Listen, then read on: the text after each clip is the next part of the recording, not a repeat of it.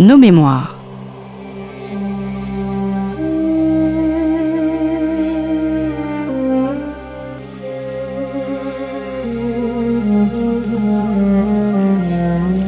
On retrouve Christophe Dickès.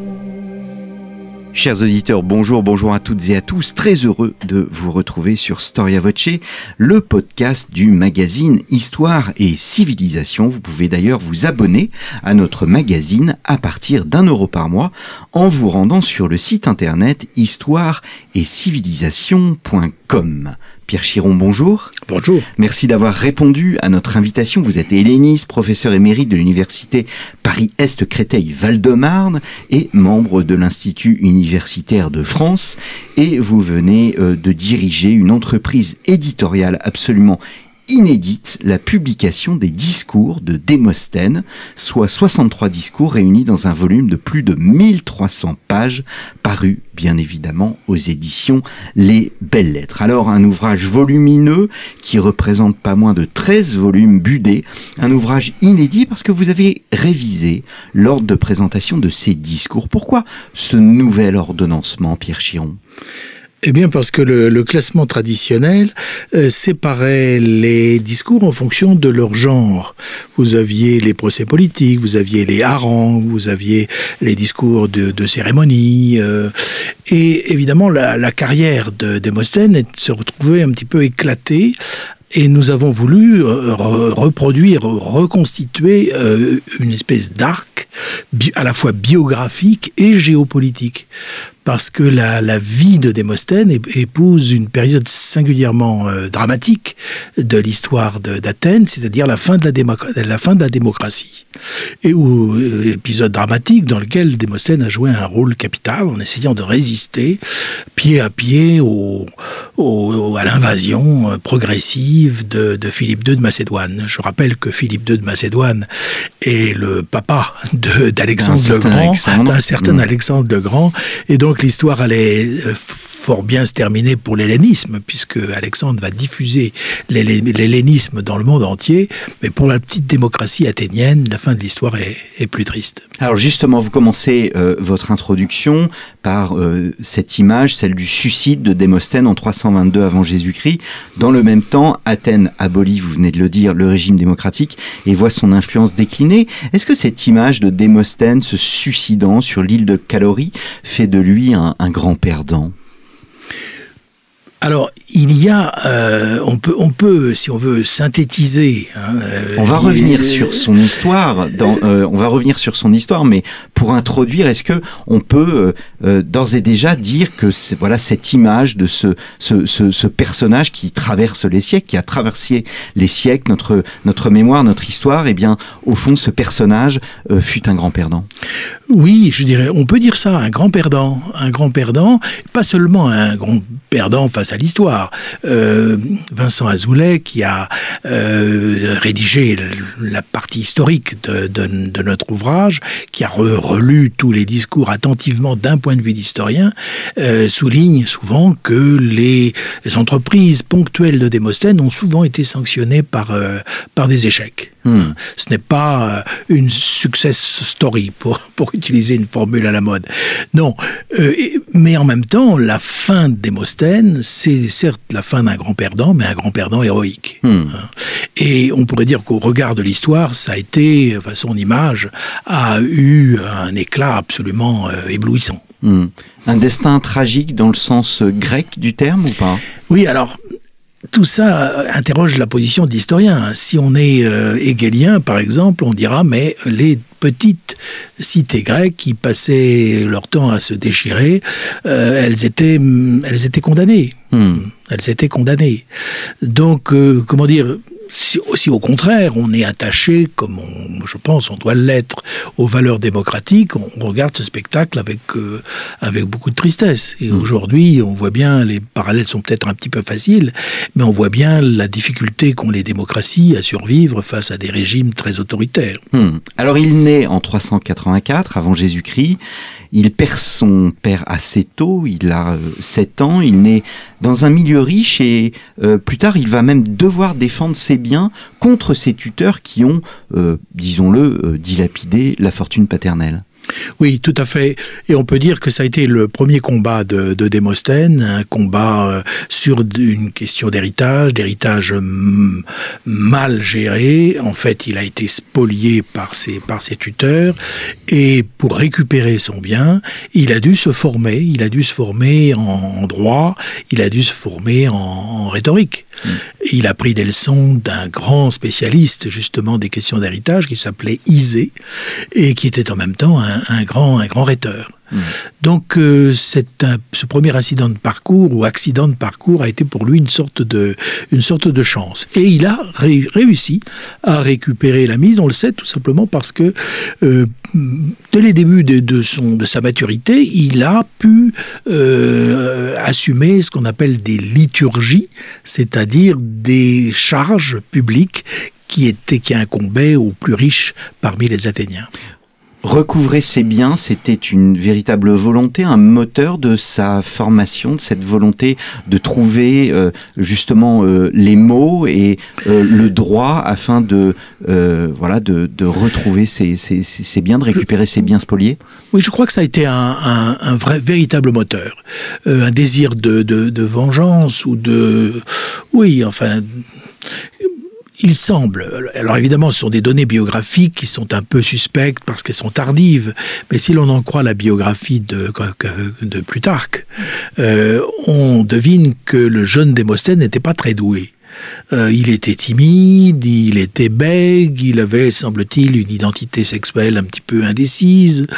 Euh, et je pense que ce premier procès l'a conduit à se former, et en droit donc et en rhétorique et à prendre confiance en lui-même. Hmm. Donc ça a été, je crois, un, véritable moteur de développement. Hmm. On ne peut pas prononcer de discours avant l'âge de 25 ans, c'est bien cela? À l'Assemblée, c'est plutôt 30 ans. Hmm. Hein. Alors à 25 ans, lui, il prononce son premier discours qui nous est connu. Il est consacré à la couronne tétrarchique. Qu'est-ce donc que, que, cette couronne? La couronne triérarchique, c'est une récompense euh, qui incombait, enfin qu'on décernait à, au triérarque qui avait le mieux géré sa liturgie. La triérarchie est une de ces liturgies dont je parlais tout à l'heure, c'est-à-dire un service public. Les riches devaient assumer euh, la, non pas la construction, mais l'équipement et la direction euh, d'une trière pendant une, pendant une année. Hmm. Et donc ils participaient à l'effort de guerre de cette, de cette manière-là. Et euh, alors il y avait évidemment toutes sortes de complications qui tenaient au fait que la, la trière euh, avait perdu ses gréments, il manquait des voiles, il manquait des cordages, et euh, tous les triérarques n'étaient pas scrupuleux, et on a des, des, procès d'ailleurs dans le corpus démosthénien sur ces questions-là. En revanche, celui qui avait bien assumé sa fonction, qui avait euh, bien décoré sa trière, qui l'avait bien équipé, qui avait euh, subventionné un équipage compétent, ce qui faisait une grosse différence par rapport à certains autres équipages plus, disons, plus amateurs. Bref, celui qui s'était rendu euh, méritant réclamait une, euh, pouvait réclamer une, euh, une couronne. Hmm. Il faut savoir que les liturgies étaient, le comportement des Athéniens à l'égard des riches était un comportement assez différent de ce, de ce qu'il est aujourd'hui. On considérait que l'effort du riche pour le service public méritait des récompenses. Hmm. Et ces récompenses étaient, euh, étaient évidemment pas des récompenses en argent, puisqu'il s'agissait de récompenser des riches, mais des récompenses honorifiques. Hmm. Et d'ailleurs, l'affaire le pour, euh, sur ce thème de la couronne, le plus grand discours probablement du corpus démosthénien porte sur une affaire de couronne. Hmm, hmm. Alors il faut attendre l'âge de 30 ans, donc vous, venez de le dire, hein, pour, euh, pour prendre la parole à, l'Assemblée. On sent une volonté chez lui de participer à la, à la vie de la cité, à la vie politique? Oui, tout à fait. Très tôt, oui, oui, tout à fait. Euh, il s'est engagé très tôt dans la vie politique, dans la vie publique, mais euh, il ne faut pas... Quand on parle, on utilise ce mot politique, c'est un mot un petit peu ambigu. Piégé. Un peu piégé, hmm. parce que est politique à cette époque-là tout ce qui relève de la vie de la cité. Or, il y a bien sûr l'Assemblée du peuple, hein, qui est euh, l'organe souverain qui prend les décisions en matière de, en matière de, de législation, mais il y a aussi la justice. Et la justice est, du, est, l'affaire du peuple. Hmm. Il y a un tribunal populaire qui s'appelle l'ailier, qui est tiré au sort et euh, annuellement, hein, on est dicaste, c'est-à-dire juré pour une année, et on peut venir tous les matins se prêter à un autre tirage au sort qui affecte les jurés volontaires en échange d'une subvention qui leur permet de ne pas travailler s'ils sont pauvres et de euh, pouvoir manger, euh, qui les affecte dans les différents tribunaux qui jugent euh, pour la journée. Donc, et ça, c'est du politique. Donc, Démosthène a prononcé des discours euh, à l'Assemblée en tant que citoyen, mais il a aussi prononcé des discours devant les tribunaux, soit qu'il ait été lui-même juré, soit qu'il ait été euh, bah, impliqué dans des, dans, des procès. Et on a des très très beaux textes d'ailleurs qui euh, reflètent des procès politiques. Hmm. Donc vous voyez, le, le politique, c'est le politique au sens que nous connaissons aujourd'hui, mais c'est aussi euh, le politique au sens judiciaire. Hmm. Alors sa carrière euh, ne commence qu'en 349, quand le roi de Macédoine, Philippe, entreprend le siège d'une cité sous influence athénienne. On a surestimé, semble-t-il, les discours prononcés à cette occasion par euh, Démosthène. Oui, probablement, oui. Alors, c'est là que l'intervention de Vincent Azoulay a été absolument, absolument capitale. Euh, on a des raisons de penser que l'influence politique de Démosthène a été euh, surévaluée par la postérité. Euh, on avait déjà quelques petits soupçons parce que le nombre, la preuve, si vous voulez, euh, de l'influence d'un politicien dans ce contexte, ce sont les inscriptions. Oui. Or, on n'avait pas beaucoup de matériaux concernant Démosthène. Hmm. Donc, euh, il est probable que son influence a été euh, moins grande. Hein. Elle a été réelle. Euh, il a servi de, de, poil à gratter, si j'ose dire, à, à, Philippe II de Macédoine. Euh, et d'ailleurs, Philippe II de Macédoine euh, a été très très heureux. Il semble qu'au moment de la victoire de, de Chéronée en 338, il ait esquissé un, un mouvement de danse sur le rythme qui euh, annonçait un décret rédigé par Démosthène. Hmm. Vous voyez? Donc c'était vraiment un des ennemis de Philippe, mais de dire, il est tout à fait probable, par exemple, que Démade, Hein, un autre orateur euh, contemporain qui a signé les accords de paix après Chéronée en 338, il est probable que Démade a eu un rôle plus fort. Hum, hum.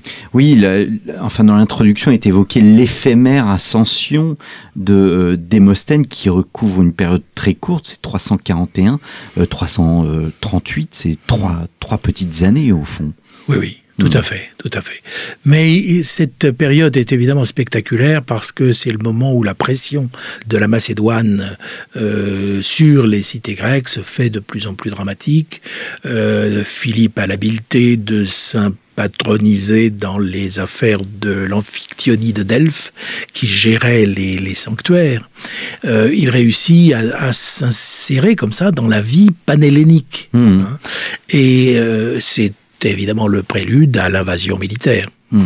Mais on a l'impression en, lisant que, euh, au fond, euh, ce, ce, Démosthène arrive au mauvais moment. Il, ne, il, y a cette domination macédo, euh, macédonienne et, ma foi, il ne peut pas grand-chose face à cette force militaire de Philippe.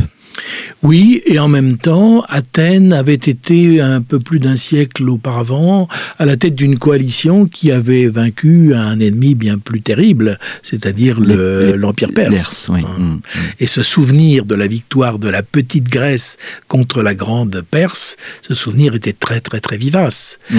Les, les, Grecs avaient une bonne estime d'eux-mêmes et en particulier de la supériorité que leur conférait le, la liberté. Mmh. Et on, on, a de très belles pages où Démosthène montre qu'on ne se bat pas de la même façon quand on défend son pays et euh, quand on est un simple esclave aux ordres d'un despote. Hum. Alors, défaite de 338, vous l'évoquiez, qui est René, qui consacre la domination macédonienne sur la Grèce. Et après cette défaite, on a l'impression qu'il qu se fait plus discret. Est-ce qu'il se retire de, la, vie politique ou c'est juste un, euh, un, un, retrait au fond et qu'il suit tout cela de, loin, bien conscient qu'il ne peut guère agir sur les événements je pense que on aurait tort d'envisager la succession des discours comme euh, une succession de périodes. Il y aurait une période judiciaire, une période, euh, une période politique. Non, euh, a continué à être logographe jusqu'à la fin de sa carrière. C'est-à-dire que l'activité politique et l'activité judiciaire pour séparer les, deux, ce qui est un petit peu artificiel, hein, comme euh, je l'expliquais tout à l'heure. Non, les deux ont été menés de front. Donc quand Démosthène évidemment, l'actualité politique était moins porteuse, puisque la Macédoine, est, euh, disons, Philippe II était mort en 336, ensuite c'est euh, c'est Alexandre, euh, que Démosthène a probablement un petit peu minimisé, en l'appelant le petit jeune homme, ce hmm. qu'Alexandre n'a pas, n'a pas oublié. Enfin, toujours est-il que l'actualité n'était quand même pas très porteuse pour un défenseur de la démocratie euh, athénienne. Donc il s'est un petit peu effacé, mais a gardé son activité judiciaire. Hmm. Pourquoi doit-il s'exiler? Eh bien, parce qu'il faut savoir que le... Enfin, il, non pas qu'il s'exile, il est, il est accusé de corruption et il est obligé de fuir. Oui, alors ça, c'est une histoire un petit peu... Euh, notre, notre entreprise euh, est une entreprise qui veut éviter la géographie. Euh, Démosthène ne doit pas être traité comme un héros euh, sans tâche. Euh, il y a des zones d'ombre, des zones d'ombre dans sa vie, des zones d'ombre qui tiennent au fait que probablement, alors évidemment, ses ennemis l'ont souligné à l'envie, il n'était pas très courageux. Hmm. Vous savez que les citoyens étaient des soldats, et les soldats étaient des citoyens. Il semble qu'il n'ait pas été très très courageux devant l'ennemi. Et d'autre part, euh, le trésorier d'Alexandre, qui s'appelait Arpal, euh, au moment où Alexandre était parti conquérir euh, jusqu'à quasiment jusqu'à l'Inde actuelle, son trésorier est parti avec la caisse, pour parler un petit peu vulgairement. Et il est arrivé à Athènes. Et puis euh, Athènes lui a refusé l'entrée. Et puis finalement, Arpal a trouvé refuge dans la cité. Il a, apporté une énorme somme d'argent, enfin d'or plus exactement. Et on s'est rendu compte qu'une partie avait disparu. Et Démosthène a été impliqué donc dans euh, une affaire de détournement d'argent. D'où sa condamnation et euh, son, son, son, départ. Hum, la vie de Démosthène, au fond, parce qu'on arrive au, au, bout de cette existence, 322, euh, est-ce qu'elle est au fond une succession euh, d'échecs? Hum, Vincent Azoulay utilise une expression, alors je ne sais pas si elle est de vous ou bien de Vincent Azoulay ou des deux, parce que c'est vous deux qui avez bien écrit l'introduction générale, c'est revers répété n'épuisant rien la signification d'une vie et d'une œuvre exceptionnelle. Oui, alors, il faut faire la, la, différence, et là, avec Vincent Azoulay, nous étions absolument, nous sommes d'ailleurs sur l'ensemble de l'introduction et de l'ouvrage parfaitement, euh, parfaitement d'accord. Si vous voulez, le, il faut faire la distinction entre des échecs et une leçon qu'on pourrait appeler quasiment philosophique.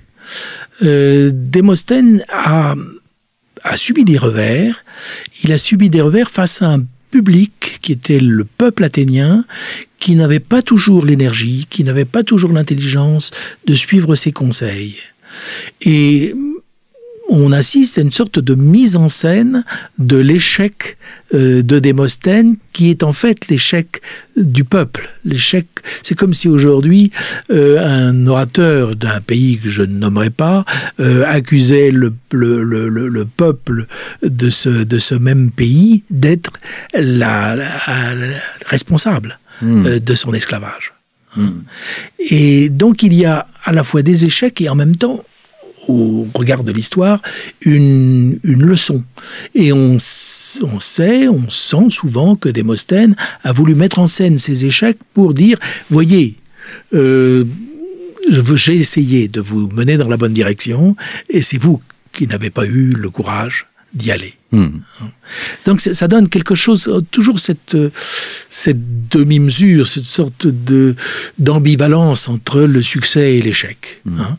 Euh, échec réel, mais succès sous le regard de l'histoire, dans la mesure où nous assistons quand même à, à, bon, à un épisode qui peut servir de réflexion, enfin, qui peut faire réfléchir encore aujourd'hui. Venons-en, si vous le voulez bien, Pierre Chiron, à la rhétorique. Quelle différence faut-il faire entre un orateur et un rhéteur? Aucune. Il n'y a pas de différence entre ces deux personnages. je vais m'expliquer. La distinction existe seulement chez les Romains où on a eloquentia et rhetorica. Euh, en grec, l'orateur, c'est le rhétor. Ça veut dire que la partie pratique, c'est l'aspect pratique, le versant pratique de, l'éloquence, et le versant théorique ne sont pas, euh, ne sont pas séparés. C'est une forme de déni.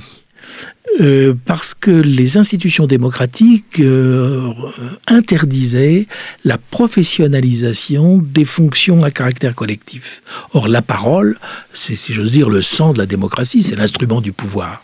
Et il fallait absolument éviter que cette parole soit captée par des professionnels.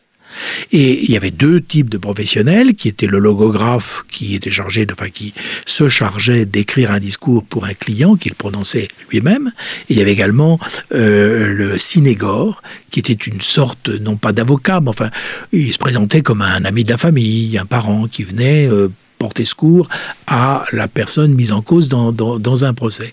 Mais ces deux fonctions, qui, qui avaient un caractère professionnel, étaient toutes les deux très mal vues. Très très mal vues. Et on se reprochait, on se reprochait d'avoir appris la rhétorique, justement. Hmm. Hein. Alors, en pratique, euh, dès l'époque d'Antiphon, c'est-à-dire dans la dernière partie du 5e siècle, on a eu des modèles de discours, on a eu un enseignement, un caractère théorique qui progressivement est devenu systématique. La rhétorique est née comme technique, si vous voulez, mais tout cela derrière un voile. Hmm. Donc le vocabulaire ne reflète pas la différence entre le praticien et le théoricien de l'éloquence. C'est hmm. uniquement après qu'on a... Bon, il y a au IVe siècle, avec Aristote, on a un philosophe qui écrit un traité technique, et on sait bien qu'Aristote n'était pas lui-même un orateur. Hmm. Alors, quelles sont euh, les caractéristiques de la rhétorique? Est-ce qu'il y a des règles pour une bonne rhétorique? Eh bien oui, la réponse est, très clairement oui, et, c'est pour ça que j'insistais tout à l'heure sur le fait que Démosthène n'était pas doué. Il n'avait pas de talent naturel pour le pour l'art oratoire. Il a donc dû travailler, travailler, travailler, apprendre. Euh, connaissez, vous connaissez les, les anecdotes racontées par Plutarque de cet orateur qui euh, euh, s'exerce à déclamer des discours en montant les pentes pour renforcer son souffle, qui parle devant la mer déchaînée pour là encore acquérir une voix plus plus puissante, qui se rase la moitié du crâne pour ne pas être tenté de sortir et de, et de ne pas travailler son éloquence. Euh, Démosthène est le type même de l'orateur qui doit son talent à, son travail. À son travail. Mmh, mmh. Vous le disiez, la, la rhétorique est, est une arme? Oui, oui, oui, une arme. Alors, c'est quelque chose de très important dans l'Athènes démocratique. Celui, je me permets de, de, vous couper, celui qui parle et celui qui a le pouvoir. Tout le monde ne peut pas parler, au fond. Oui, et en même temps, tout le monde devait apprendre à parler. Pour une raison qui est... Alors ça, c'est une des faces sombres de la démocratie athénienne. Il n'y avait pas de ministère public. Il n'y avait pas de procureur, il n'y avait pas de représentant de, la collectivité, de hmm. l'État, etc. Si se produisait un abus, un crime, etc., il n'y avait pas de procès s'il n'y avait pas de plaignant. Hmm. Aujourd'hui, euh, il y a une police, euh, il y a une justice qui vont faire la justice. Là, euh, évidemment, la justice était très codifiée, il y avait du droit, etc., etc. Mais il fallait que la victime sache se défendre. Et comme les les accusateurs pouvaient euh, toucher une partie de l'amende euh, lorsqu'il déclenchait une, une, affaire, une plainte, euh, s'est développé un abus hein, qui a été incarné par ce qu'on appelle sycophante, hein, des délateurs professionnels, qui souvent étaient des maîtres chanteurs, qui n'allaient pas jusqu'au bout de leur, de leur accusation, mais qui, si, on leur résistait, intentaient un procès pour obtenir un bénéfice de leur accusation, alors même qu'ils n'étaient pour eux, qui n'avaient aucun rapport avec l'affaire. Donc, un citoyen pouvait être la proie d'un délateur, et c'est la raison pour laquelle tout le monde devait, avait avantage à savoir se défendre. Mhm. Quelle a été la réputation oratoire de, de Démosthène Nous avons un, écho dans les sources de cette réputation? Alors, euh, ses forces, ses faiblesses même? Des, témoignages contemporains, on a surtout retenu qu'il était quasiment incapable d'improviser. C'était un bosseur, c'était un tâcheron. Et en revanche, longtemps après sa disparition, euh, il est devenu, comment dire, le, modèle universel de, l'éloquence. Mais à partir de ses écrits, si vous voulez, son le corpus de ses discours a été réuni, a été été euh, ordonné par des savants alexandrins, ensuite il a été, il a été transmis, et comme il représentait un éventail, un éventail très large de genres oratoires, il a été enseigné dans les écoles, je pourrais dire que le, le grand, la grande raison du succès posthume de, de, Démosthène, bien sûr il y a une raison politique, hein, il a incarné la résistance de la démocratie face au despotisme, mais il faut bien avouer aussi qu'il doit sa, survie posthume aux professeurs, hmm. qui ont cherché dans ses textes des modèles, et jusqu'à la fin de l'Antiquité, Démosthène est un corpus euh, infini qui a servi de réflexion sur l'argumentation, sur la composition des discours, sur, euh, euh, le style aussi. Hein. Le style de Démosthène a fait l'objet d'une admiration infinie pour une raison qui est encore sensible aujourd'hui. C'est-à-dire que malgré l'écrit, malgré le figement qu'impose l'écrit, euh, l'écriture de Démosthène est absolument euh, stupéfiante de vivacité. Euh, c'est un auteur qui écrit de manière à suspendre l'attention. Il commence une phrase, on ne sait jamais comment elle va se terminer. Hmm. Il commence par une grande période un peu symphonique, si vous voulez, et puis il s'interrompt et il lance un dialogue euh, à, fleurer non moucheté avec le avec l'auditeur, hmm. en lui posant des questions, en le, en le réduisant à couillard. Hmm. Est-ce qu'on sait euh, en quoi il se distingue de, ses euh, rivaux? Est-ce qu'il était euh, de fait considéré comme un grand orateur ou un orateur dans, dans, dans, la moyenne? Est-ce que voilà, on a moyen, des moyens de comparaison avec d'autres grands orateurs de l'époque? Écoutez, là, les choses sont assez injustes. Enfin, la situation est une situation d'injustice parce que on pourrait le comparer, par exemple, avec Desmades. Desmades, qui était euh, probablement un plus grand orateur que Démosthène, mais qui n'a pas eu, qui était du mauvais côté, puisqu'il a signé la défaite face euh, à Philippe de Macédoine. Hein. Des accords qui d'ailleurs ont permis à Athènes de ne pas être détruite. Hein. Donc hmm. on doit beaucoup. Les Athéniens ont dû beaucoup à Démade. Mais il était du côté de la défaite. C'était un, lui un perdant, euh, un perdant qui, bon, qui avait négocié. Hmm. Donc entre le perdant et, et le traître eh bien son œuvre a disparu. On ne l'a pas gardé. On a gardé un petit recueil de certaines de ses formules. Il avait le sens des formules choc. On appelle ça des démadeia, hein, comme on a parlé des raffarinades récemment. C'est-à-dire des, formules qui sont un petit peu particulières, un petit peu poétiques, un petit peu bizarres. Euh, mais on, c'est triste à dire, mais on ne peut pas faire la comparaison entre Démosthène et Démade. Mm. Parce que quasiment toute l'œuvre de Démosthène a été conservée pour les raisons que j'indiquais tout à l'heure, c'est-à-dire sa place capitale dans l'histoire dans de l'enseignement de la rhétorique, et Démade n'a rien laissé. Hmm. Alors nous avons euh, évoqué évidemment c'est la forme, le, discours en lui-même. Je souhaiterais évoquer aussi le, fond, ses idées. Est-ce que l'on sait, est-ce que l'on connaît ses idées politiques, notamment en termes de politique étrangère? Est-ce qu'on euh, pourrait le qualifier d'au fond ce qu'on nous appellerions aujourd'hui un interventionniste? Oui, oui. Je pense que euh, là encore, il faut rétablir des erreurs de perspective par rapport à, nos conceptions actuelles de, par exemple, de la, démocratie.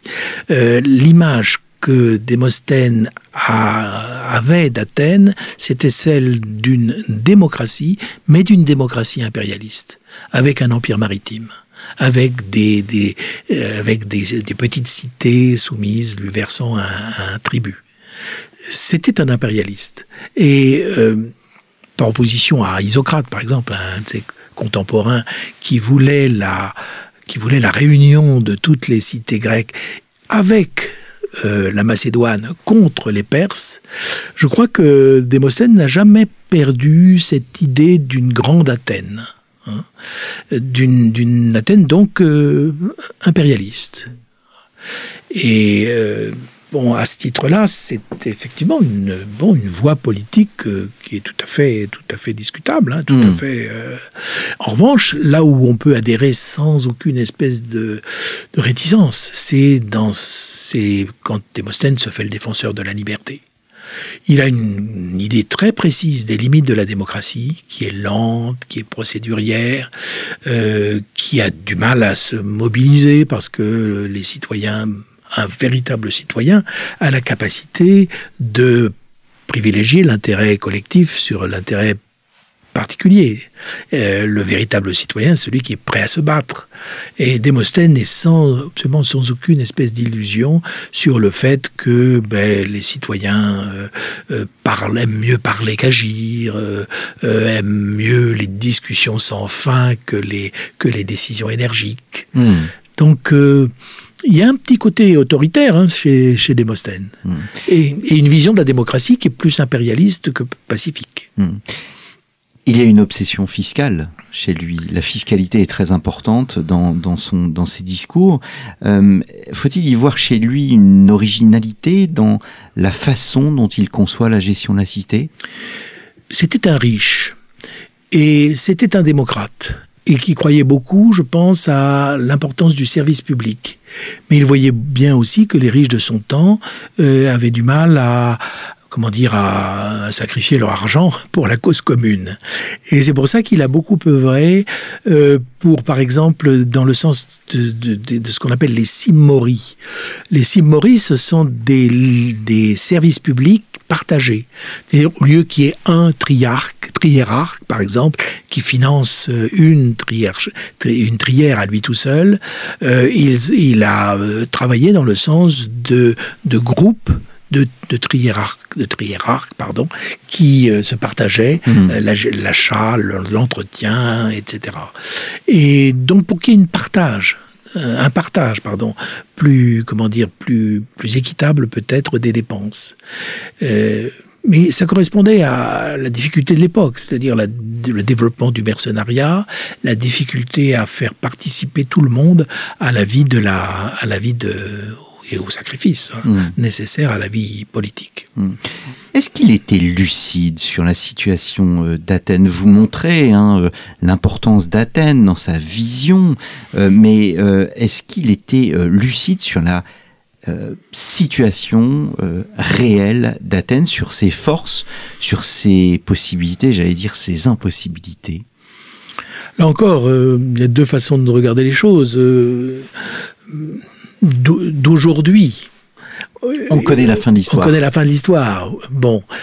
Il y a aussi le fait que les cités grecques, depuis, depuis la fin du quatrième, enfin, depuis, à vrai dire, les guerres du Péloponnèse, ne cessaient, ne cessaient de se quereller, de s'entretuer. Je pense que ben, dire qu'il euh, qu'il a eu tort ou raison, euh, c'est difficile à dire. Je crois que la solution, effectivement, moi j'avoue que euh, je suis assez partisan de la solution isocratique, c'est-à-dire la coalition des, des, cités grecques, au moins pour défendre un modèle culturel euh, et politique euh, moins despotique que celui qui venait de soit de la Macédoine, soit de la Perse. Hmm. Mais bon, euh, c'est toujours facile de, de, de porter des jugements a posteriori.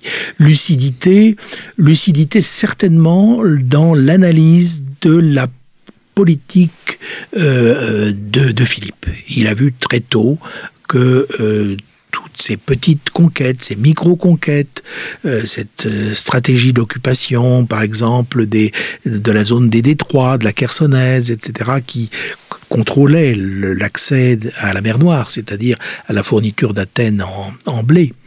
Euh, Démosthène n'a jamais été, euh, jamais été naïf sur, sur cela. Il a très très bien vu que la politique de Philippe était très intelligente. Et il se cachait, il avançait, il reculait, il poussait les hauts cris quand euh, on lui faisait des misères, euh, avec beaucoup beaucoup de, de, comment dire de cynisme.